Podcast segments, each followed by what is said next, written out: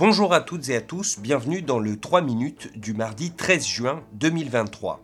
Grégory Pless aujourd'hui au micro de SBS French News.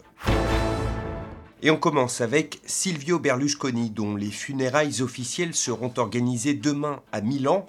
Décédé lundi soir à l'âge de 86 ans, celui qu'on surnommait le Cavaliere a été élu trois fois président du Conseil italien et au-delà des nombreux scandales qui ont également émaillé sa vie, il a marqué la vie politique italienne pendant plus de 20 ans, en particulier la droite, qui pourrait avoir du mal à se remettre de sa disparition. À Rome, Antreca pour RFI. Pour gouverner, Silvio Berlusconi s'est allié à la Ligue du Nord, un parti aux racines régionalistes, et à la droite dure, héritière des nostalgiques de Mussolini.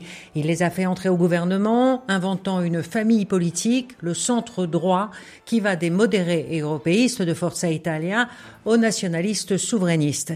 Par son habileté, Berlusconi avait toujours été le chef incontesté de la coalition, même quand ces dernières années son parti est devenu très minoritaire, même après le succès éclatant de Giorgia Meloni aux élections de l'automne dernier mais il n'a pas d'héritier politique. Son propre parti est divisé en factions inconciliables.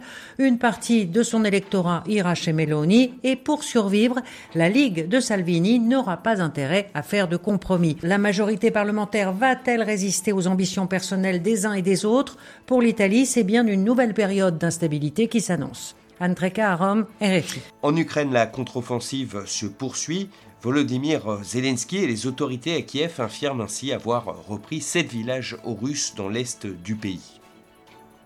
En Australie, toujours pas d'accord entre les Verts et les travaillistes sur le fonds logement que le gouvernement souhaite faire adopter, un projet jugé trop mou par les élus écologistes qui demandent aux travaillistes une augmentation massive des moyens alloués à la construction de logements sociaux, mais aussi un gel des loyers au niveau national. Des propositions beaucoup plus radicales que celles portées par le projet euh, travailliste, mais le porte-parole des écologistes sur le logement, Max Chandler Matter, assure pourtant avoir proposé une forme de compromis à la majorité. All Labor have done is close a glaring loophole that may have seen no money spent on housing in any given year.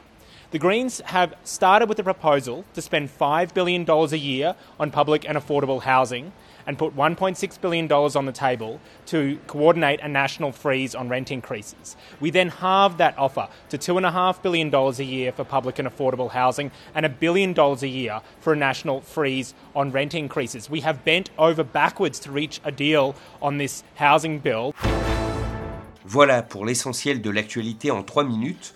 On se retrouve demain, mercredi, pour un nouveau bulletin.